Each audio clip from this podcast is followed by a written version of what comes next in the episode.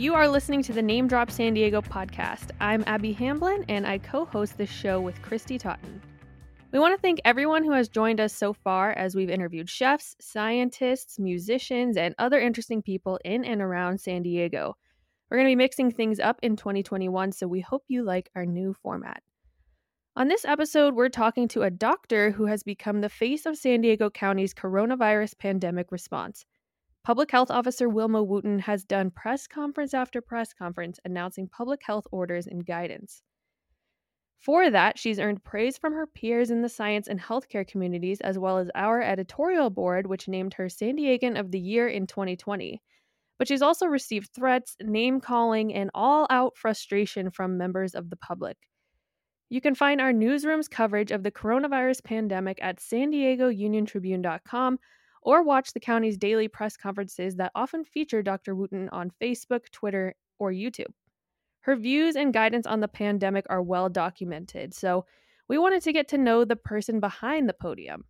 We asked her personal questions and about her guiding principles as a public health leader. Here's our interview with Dr. Wooten.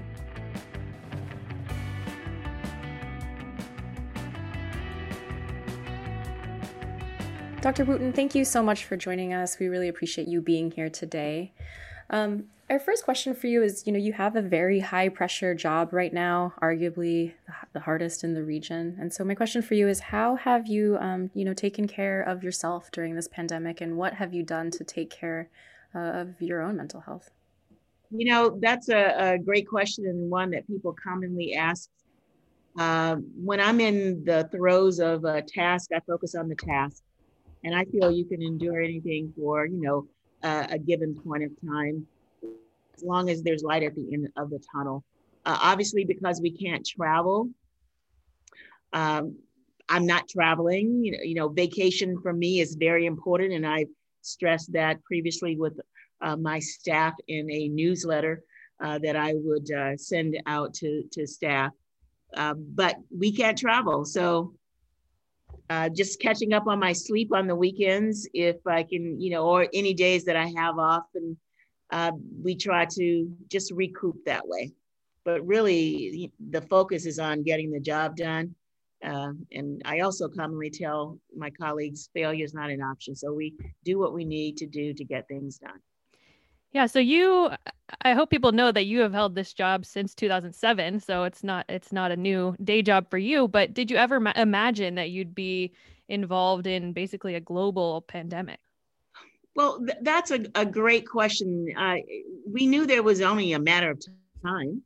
Uh, we had a, a, pandemic in 2009 with H1N1. Uh, that was nowhere near the uh, intensity of this particular pandemic, but uh, it actually, our, our emergency declaration, emergency health declaration only lasted from April to June.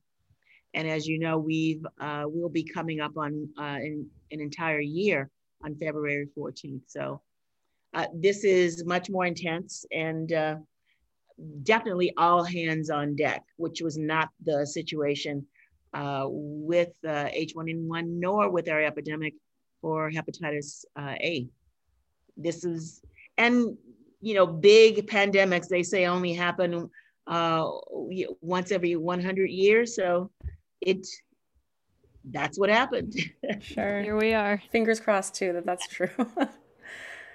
uh, so yeah, as for your day job, we wanted to ask, what is your favorite thing about what you do, um, and then what is the most challenging day in and day out? Well, my favorite thing is planning and strategizing. Uh, one of my top strengths is uh, strategic, as well as um, restorative, and both of those help with planning and planning for the future and strategizing uh, activities and approaches. And I am energized by that. Yeah, just dealing with this pandemic now as you have, like what have been the takeaways for you? What have you learned during this time that you'll, you know, take forward with you in your career? I can't say it's something that I've learned, but it's something that has been reinforced, and that is the power and the value of partnerships. At the beginning of the pandemic, we leveraged Live Well San Diego um, which has the vision of healthy, safe, and thriving communities.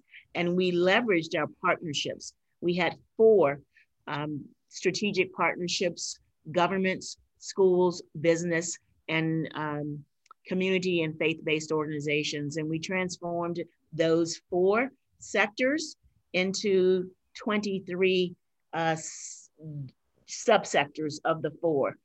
So, and that was to ensure that information was being pu- pushed out to all of the various communities and sectors in our uh, San Diego County.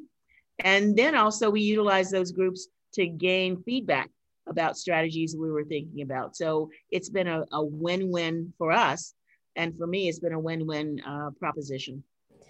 So, we definitely have pandemic questions for you, but um, we wanted to ask you some personal questions. And I read that you were raised by your great grandparents in rural Alabama um, in a town that had one street light, is what I read. Um, how did your, your great grandparents shape the person that you are today? Well, you know, they uh, each um, had a fifth and uh, sixth grade education, and they just focus on education. But they also focused uh, and instill values of uh, protecting and taking care of your communities. My brother and I would uh, uh, once a month clean the house for a local elderly um, couple that lived just walking distance from us, but we would go there every month to help them do things around the house. And that was something that has really stayed with me in terms of taking care of elderly and in, in your community. So that's something that has has just stayed with me. And uh, an example of that for the pandemic, if, to, to show the uh, the connection, is that our elderly are the most vulnerable uh, in terms of being exposed to and suffering from complications associated with uh, COVID 19. That's the case for influenza uh, as well. So, making sure that those most vulnerable elderly populations are cared for is just really important. Okay, on the subject of getting to know you better, um, we know you have like a very important job, and we just wanted to see if we could ask you some lightning round questions, like who is Dr. Wilma Wooten? Is that okay? We'll try it. Sure. okay, so this is something we're going to start doing on our show, so um, we're looking forward to it. Sounds it. good. You're driving to and from work. What do you listen to on your commutes? Well, in the past couple of days, I've I started listening to um, um, Bob Marley uh, station reggae. Nice. Yeah. I agree with that. You know, it's hard to be in a bad mood and listen to Bob Marley at the same time. Yeah. So yeah, I, I like that answer. Um, okay, so you're just realized that all of his his children can sing. Mm. yes. I, I, came to that thought this morning. Every son that he has can sing, and they are are premiered uh, or uh, showcased on the station. Have you ever seen any of them live? Mm, no, no, no. I've been to Bob Marley's uh, birthplace though in Jamaica. Wow, that sounds amazing. Never been. Um, okay, question number two. So you're just off work, you've just gotten home. What do you do to unwind? Watch mindless television. Any favorites? Um, well, it depends on the time of the day. On the weekends, I love the uh, Discovery Channel, uh, Ocean uh, Odyssey. I like those type of wildlife mm-hmm. Uh, shows. Okay. Uh, what is the be- oh the follow up question? What is the best show you've seen lately? So maybe that's maybe it's Scratch that, that. oh no, the best show I can tell you, Bridgerton. Yeah, uh, I just I've been watching yeah. that. I just finished that. I have to say I was a little frustrated with the main love story, but I'm glad they worked it out. Yes. Um, okay. Uh, what is your favorite movie? The Holiday. I love that movie also. Yes, and Jude Law. I watch that every year, Mr. Napkinhead. Head. I watch it several times a year. I love that. I love it. Okay, I have some weekend watching to do. What is the book that's had the greatest influence on you? Well, I can tell you when I was able to go on vacations, I would peruse the uh, bookstore in the airports and I look for leadership development books. So uh, my favorite leadership development book is uh, Leadership Management. It's focused on it's focused on the um, Strengths Finder, where you find out what your top five strengths are, and this one, uh, Leadership Management, based on your strength, you can. Uh, it has information about how to engage other strengths if you're having uh, issues with individuals that have those strengths. Interesting. What is your main strength as a manager? I have my top five strengths include strategic, restorative. Actually, the top one is context. So it basically means I like to gather information, and you can't give me too much information. So I love data. Uh, you have input also? I've taken this test. Actually, in, uh, no, I don't. It, it's context, restorative, believer or belief includer. I like to include people, and then um, strategic. My college was really into the Strength Finder. I think mine were analytical, input, and those are the only ones I can remember. But anyway, okay. So next question: mm-hmm. uh, What was your favorite childhood toy? Wow, it wasn't dolls, even though my great grandmother tried to make me play with the dolls. I like playing outside in the dirt. I was a tomboy. Oh, a toy. I, I didn't have a favorite toy. I just like to be outside. Were you a sports person? Are you a sports person? Well, I was in. I was a cheerleader in college. Uh, I played volleyball in college. I'm sorry, a cheerleader in high school, and I played volleyball in college. Okay, what is the most memorable meal of your life? I was in England when I was in medical school in Oxford Square, and it was uh, Indian food. Nice. Okay. Yeah. So you really are a traveler. You mentioned you aren't able to do that now, but in this conversation already, you've mentioned Jamaica, England. Yes. I guess this is just off the top of my head, but when we are able to travel again, do you have plans? Where's oh, your first vacation? Somewhere in the Caribbean. I like watching the water. it it just it soothes and comforts me and helps me to unwind. What is your favorite place in San Diego to take visitors? To take visitors. Well, I have a story. Um, I've had friends come to visit me here in San Diego, and I will drop them off at the zoo and then go to work. But I've never been to San Diego Zoo. Oh. I've been here 30, almost 31 years. Yeah. And you love animals. And you I love animal shows. Yes. I, well, I love nature. Okay. Uh, I, I do love animals, but I, that example, it's just really interesting to find out about all of the various animals in various countries and yeah yeah, and their habitats. So that's very exciting and fascinating for me. Okay, well, we'll have to move that to the top of the list post COVID or whenever you get a break. Um, last one from us is what's the best advice you've ever gotten? The best advice that I've ever gotten was from uh, the 16th Surgeon General, uh, who was also Secretary of Health, and that was uh, Dr. David Satcher. And he currently is now on faculty at Morehouse College. But his advice was stay the course. All right. It's similar to uh, uh, trust the process, which is a favorite yes. of mine. Yes, and a favorite of mine. I always tell staff, follow the process. Don't do not deviate. Follow the process, and then that way, that way, there should not be any issues if someone challenges what you did. Follow mm-hmm. the process. So, we had a doctor on this podcast recently talking about diversity, equity, and inclusion. And he told us that he had not seen a black doctor until he got into med school. And this was just a few years ago that he, you know, entered uh, med school. But I know that you started your residency here in San Diego in 1989, and I was wondering, do you did you have a similar experience? Did you have many role models that looked like you at that time in medicine? Well, I actually started my residency. Uh, I completed a family practice residency in DC. I came to San Diego to do, I was looking for a sports medicine fellowship. So I, I stumbled upon the uh, preventive medicine residency here.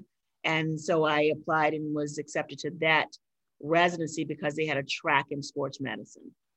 Uh, but um, when I was in high school, and I went to, uh, obviously in rural Alabama, it was a very high, small high school. There were 24 people in my uh, graduating class. But wow. I, I originally was interested in engineering, but then someone from my high school uh, who was a doctor encouraged me to become a doctor. I was in the ninth grade.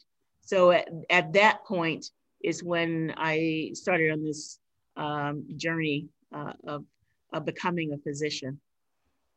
A role model for me, however, was the doctor, the only doctor in Thomaston, Alabama, who was Dr. Stallworth, who was an elderly uh, uh, white physician. Um, but I can say that he probably was a, a role model for me after I made the decision to become a physician. Ninth grade strikes me as pretty young to make to be so you know definitive that that's what you wanted to do. How did you know that uh, this is what you wanted to do? Well, I knew that I had an affinity for taking care of people, and I also knew that I wanted a job that uh, I could depend on. In medicine, everybody needs a doctor, so it, w- it was a combination of, of factors. But uh, again, going from an engineer to, a, a doctor, I knew I, I always knew that I was going to go to college. And so I'm a planner. So projecting forward in terms of what is my career uh, path going to look like. Uh, when I mentor students, I always ask them what is their one and five year goal? What are your goals in the next year? What are your goals for five years? So that people can plan as, as opposed to just living in the moment. I think stay the course uh, is coming up again with this question we want to ask you, which is uh, a speaker at a county supervisors meeting shared your home address and got deserved pushback from our editorial board and others for targeting a public official. Mm-hmm. And and we've seen, you know, people in your position, it's a tough climate and we've seen, you know, many walk away from the job. So how do you work in that environment and what helps you um, why do you stick with it? Because it's the right thing to do uh, it's the right thing to do. That's that's all I can say. Um, this is what I well, I don't necessarily know that I signed on for this very moment, but we knew it was a possibility uh, in our day and time to be exposed to pandemics. We, I mean, pretty much most of the years I've been a health officer, there's been some type of public health crisis or threat. So it's expected with the job. And it's just important to stay the, co- co- the course and let science drive decisions that are made as opposed and i know it's well for me because uh, i'm not the politician but i stay the course and focus on science uh, and evidence-based uh, practices as, as part of your day job you have other things still continuing despite a global pandemic and we saw this week a new uh, county program black mm-hmm. legacy now was introduced Yes. And we wanted to see uh, what what you might want to share about that to let people know what it's about. Well, we are, are very proud of that particular initiative. It is born out of our uh, Black Infant Health uh, program. And ever since I've been in San Diego, um, uh, and I practiced at UCSD for 11 years before coming to the county. Uh, when I came to San Diego, infant mortality was about 17 uh, per 1,000 live births. And I came here from DC, Washington, DC, and DC had a very active uh, infant mortality campaign in the late 80s. And I know that their infant mortality rate was 19, almost 20. So I, I it wasn't though until I came to the county and aware of what our infant mortality rate uh, was uh, and aware of the program, the Black Infant Health Program, but the federal, I'm sorry, the state provided additional funding uh, three years ago in 2018 to really focus on this issue of racism as a uh, factor uh, in infant mortality. And we know that individuals, there's been studies performed uh, that Blacks from other countries uh, do not have the same infant mortality as uh, Blacks or African Americans in the U.S. Now, if they are if they are here long enough, uh, they they uh, become similar. But uh, African Americans over the past uh, Healthy People 2010, 2020, and now uh, 2030, um, that's the federal government. Those are objectives that the federal government pushes down to the states and the local levels to help uh, gauge the health of the nation. And infant mortality rate for all of the other groups, uh, ha- it has always been lower than the target. So in 2010, the target was 4.5. In 2020, it was six, and now it's five for 2030. African Americans have always been above the target, and all of the other groups, whites, Hispanics, uh, Asians, all of the other groups are below uh, the target. So fast forward almost 20, yeah, actually 20 years, we are in single digits, but we're still above all of the other groups. So we are between six and seven, I believe, uh, now African Americans are. Uh, but uh, all of the other groups, whatever the target has been established, they have been below that target. And in uh, four blocks in America, it doesn't matter about your socioeconomic status. You can be an obstetrician, uh, you can be a, a PhD, uh, but if you are those, an obstetrician and a PhD that are African American, your risk for infant mortality is going to be higher compared to your other counterparts. Are there any other um, areas that you're looking at health disparities in, in San Diego County?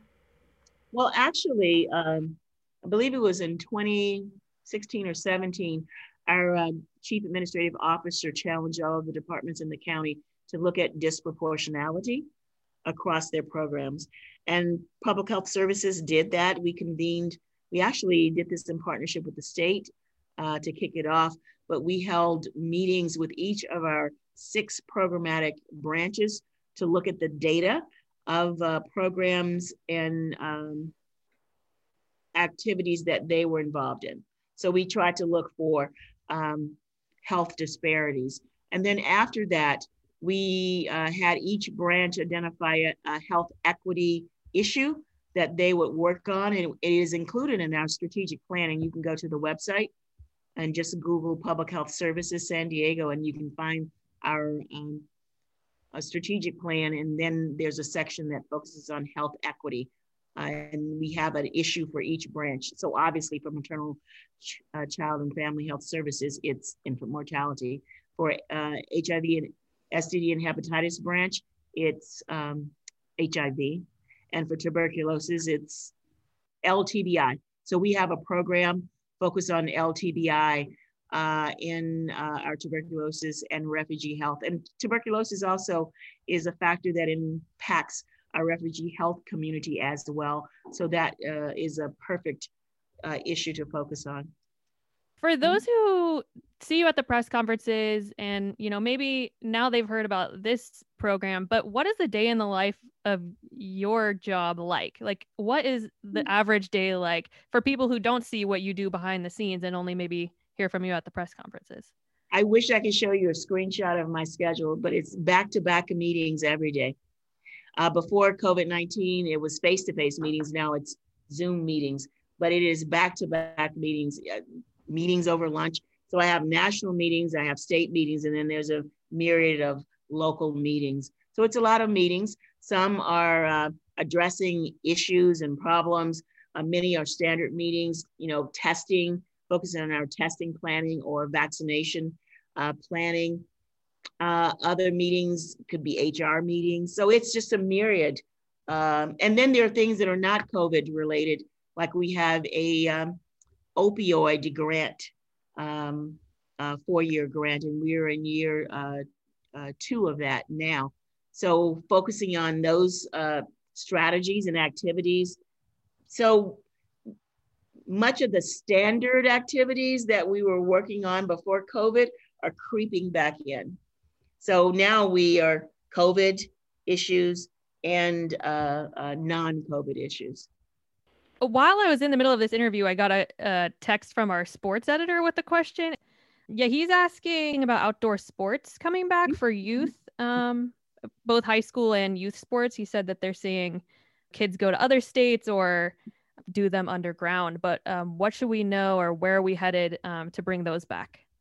Well, before we went down, before we went um, on the lockdown, so to speak, a regional stay at home order, there was already guidance in place for youth sports as it relates to practicing and maintaining social distancing, um, as well as uh, wearing their masks when appropriate while you're exercising. That was in place. Now the state has issued additional or new guidance on uh, youth sports. So there are certain sports uh, that have low risk, like swimming or jogging or running. Uh, but for competitive sports like football or rugby, things, uh, sports where there's a lot of uh, interaction and close contact, those sports are at high risk. Now, I recognize the fact uh, that uh, there is a lot of there are a lot of soccer groups that are going to Arizona, but in many cases they come back and they are infected. And the point of the matter is close contact.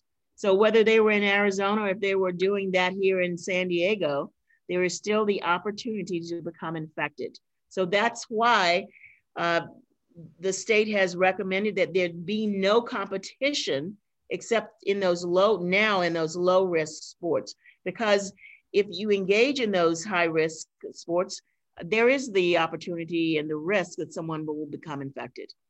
And you know we are seeing increased numbers of students and staff uh, that are becoming infected just infected just attending um, face-to-face uh, learning at schools. So the risk is out there and i understand people want their children to uh, be physically active. We have opportunities where that can happen but we do not recommend that uh, students engage in those high risk sports that put them at risk for, for becoming infected getting infected with COVID 19 is not just, oh, I get a cold after several days and I'm okay. There are a lot of long term complications associated with COVID 19, including uh, infection of the uh, muscle of the heart, myocarditis, uh, neurological problems. Uh, we are seeing those inflammatory uh, inflammatory conditions uh, now um, in kids that have their symptoms have resolved, and in four to six weeks later, they, they develop complications. So this is not just some fly by night disease. You have a couple of days and you're okay. It can have long lasting complications associated with it. Along those lines, you know, for people who aren't able to tune into the press conferences, maybe don't follow the news right now or very well, um, if you could look every San Diegan in the eye and relay an, a message to them about this disease, about this pandemic, what would it be? Well, first of all, this is a novel coronavirus and one of which we have never seen before. So, because it's new and because we don't know uh, the characteristics or demographics of uh, how it will impact us in the long term, it is imperative that everyone practice the uh, um, strategies that we talk about every day. And that is the three W's and the first is wash your hands, watch your distance, and wear your mask. And if you're sick, stay home. Don't go to work, don't go to school, get tested. And then uh, we want everyone to be vaccinated when it is their turn to get vaccinated. So uh, on our website, uh, www.coronavirus-sd.com, you can go there and find out any and everything you need to know about uh, this virus, about how you can get tested, and how you can uh, get vaccinated. Uh, because we have limitation in the vaccines, everybody can't get vaccinated right now, unfortunately. Uh, but we have this phased in approach, uh, this phased in approach, uh, starting out with healthcare per, personnel, which is a very broad definition. It's not just doctors and nurses, but anyone initially that worked in hospitals, and then it um, expands uh, to include uh, clinics, paramedics, and EMTs that are uh, providing uh, emergency response uh, services. All types of healthcare personnel. That's open now. We have about 635,000 of those in San Diego. That's uh, phase 1A, tiers 1, 2, and 3. In phase 1B, there are two tiers, and right now we're just focused on the 65 and over. We started out at 75 and over, then we added on 65 to 74. And then hopefully in February, we will expand to um, emergency service workers that are really high priority. Our fire, police, and other emergency services uh, personnel, our teachers, um, educators, childcare, and then individuals that are in the food and agricultural um, uh, industry. So that's where we're going. And uh, there's about 1.3 million, I believe, and that that's a lot of people.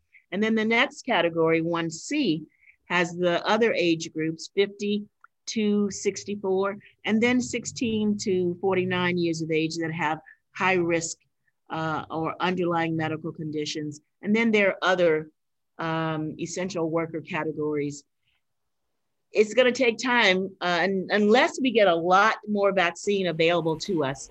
So that's we are phasing in. I know the state is talking about an aged uh, uh, approach, and we are doing that. That's exactly what we're doing. So we will continue uh, that uh, purpose or practice, and we hope that we can get a large uh, group or large portion of our population vaccinated by spring. But the federal government is giving us until July 1st. But we really feel that we should try to get our population vaccinated well before that.